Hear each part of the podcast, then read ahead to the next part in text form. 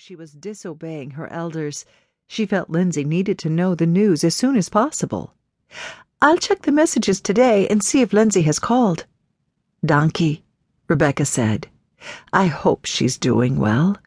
She smiled. "I'm certain you and your friends will be back together soon, and you'll be back at the bakery making your wunderbar desserts." "Yeah, you're right, Auntie Rebecca," Katie said. "Things will be back to normal soon." Smiling at her aunt, Katie hoped she was right.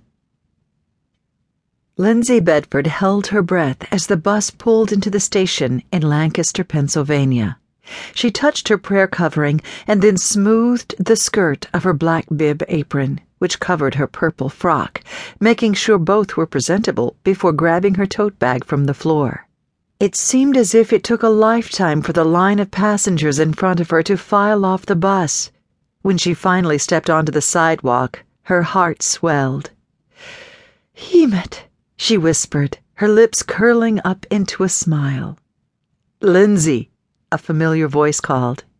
Turning, she spotted Matthew Glick waving from a few yards away. He was dressed in a dark blue shirt, black trousers, and suspenders.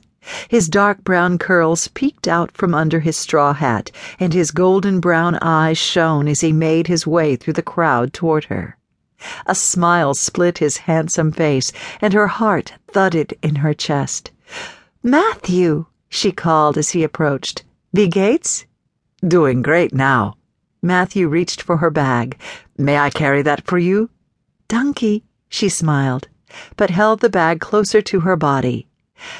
"How about you carry my luggage instead? My duffel bag is pretty heavy." "I'd be happy to," he said, gesturing toward the bus station. "Let's go inside and get it. I'm certain you're in a hurry to get Haymet. My Schwester rode along with me. She'll be happy to see you too." "Oh, that's nice. I can't wait to see Betsy," Lindsay said. "It's so good to be Haymet." After retrieving her duffel bag, they both climbed into the back seat of the waiting van. Betsy waved from the front passenger seat, where she sat next to the driver. "Lindsay, willkommen Haymet." "Donkey Betsy, I appreciate your coming to get me," Lindsay said, as she settled into her seat and buckled her belt. "You both kept my arrival a secret, yeah?" "I kept my promise." Matthew lifted his hat and smoothed his curls. "Betsy and I haven't told anyone." "I'm certain Daniel, Rebecca, and the Kenner will be fro to see you again," Betsy said. "How is my auntie doing?" She held her breath, hoping her Aunt Rebecca hadn't taken a turn for the worse. "I haven't heard that anything has changed," Matthew said. "Don't worry about her right now. We'll get you Haymet as soon as we can," he smiled. "Tell me about your trip. Did you have a good time?" "I did." Lindsay angled her body toward him and also glanced at Betsy as she spoke. "My Aunt Tricia and Uncle Frank live right on the beach, and I walked out there every day. It was so nice to feel the warm sand between my toes. I even swam a bit. I love the ocean. I spent some time with friends from school, and I attended the church where I grew up. I volunteered at a nursing Haymet, too, which was nice. I told you in my letter I helped Mrs. Fisher, the patient who spoke only Deutsch." "Oh, how nice that you helped out in the nursing Haymet," Betsy said.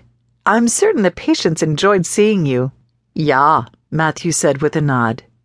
"That was really wunderbar good, how you helped Mrs. Fisher communicate with the nurses when she fell and hurt herself." Lindsay's smile faded. "She passed away Friday night." Shaking his head, he frowned. "I'm sorry. I know she was very special to you." "I'm so sorry too, Lindsay," Betsy said. "How very sad." Lindsay cleared her throat in the hopes of not getting emotional in front of them. "But I'm glad I was able to help her some. She dictated a letter to me, and I sent it to her estranged doctor.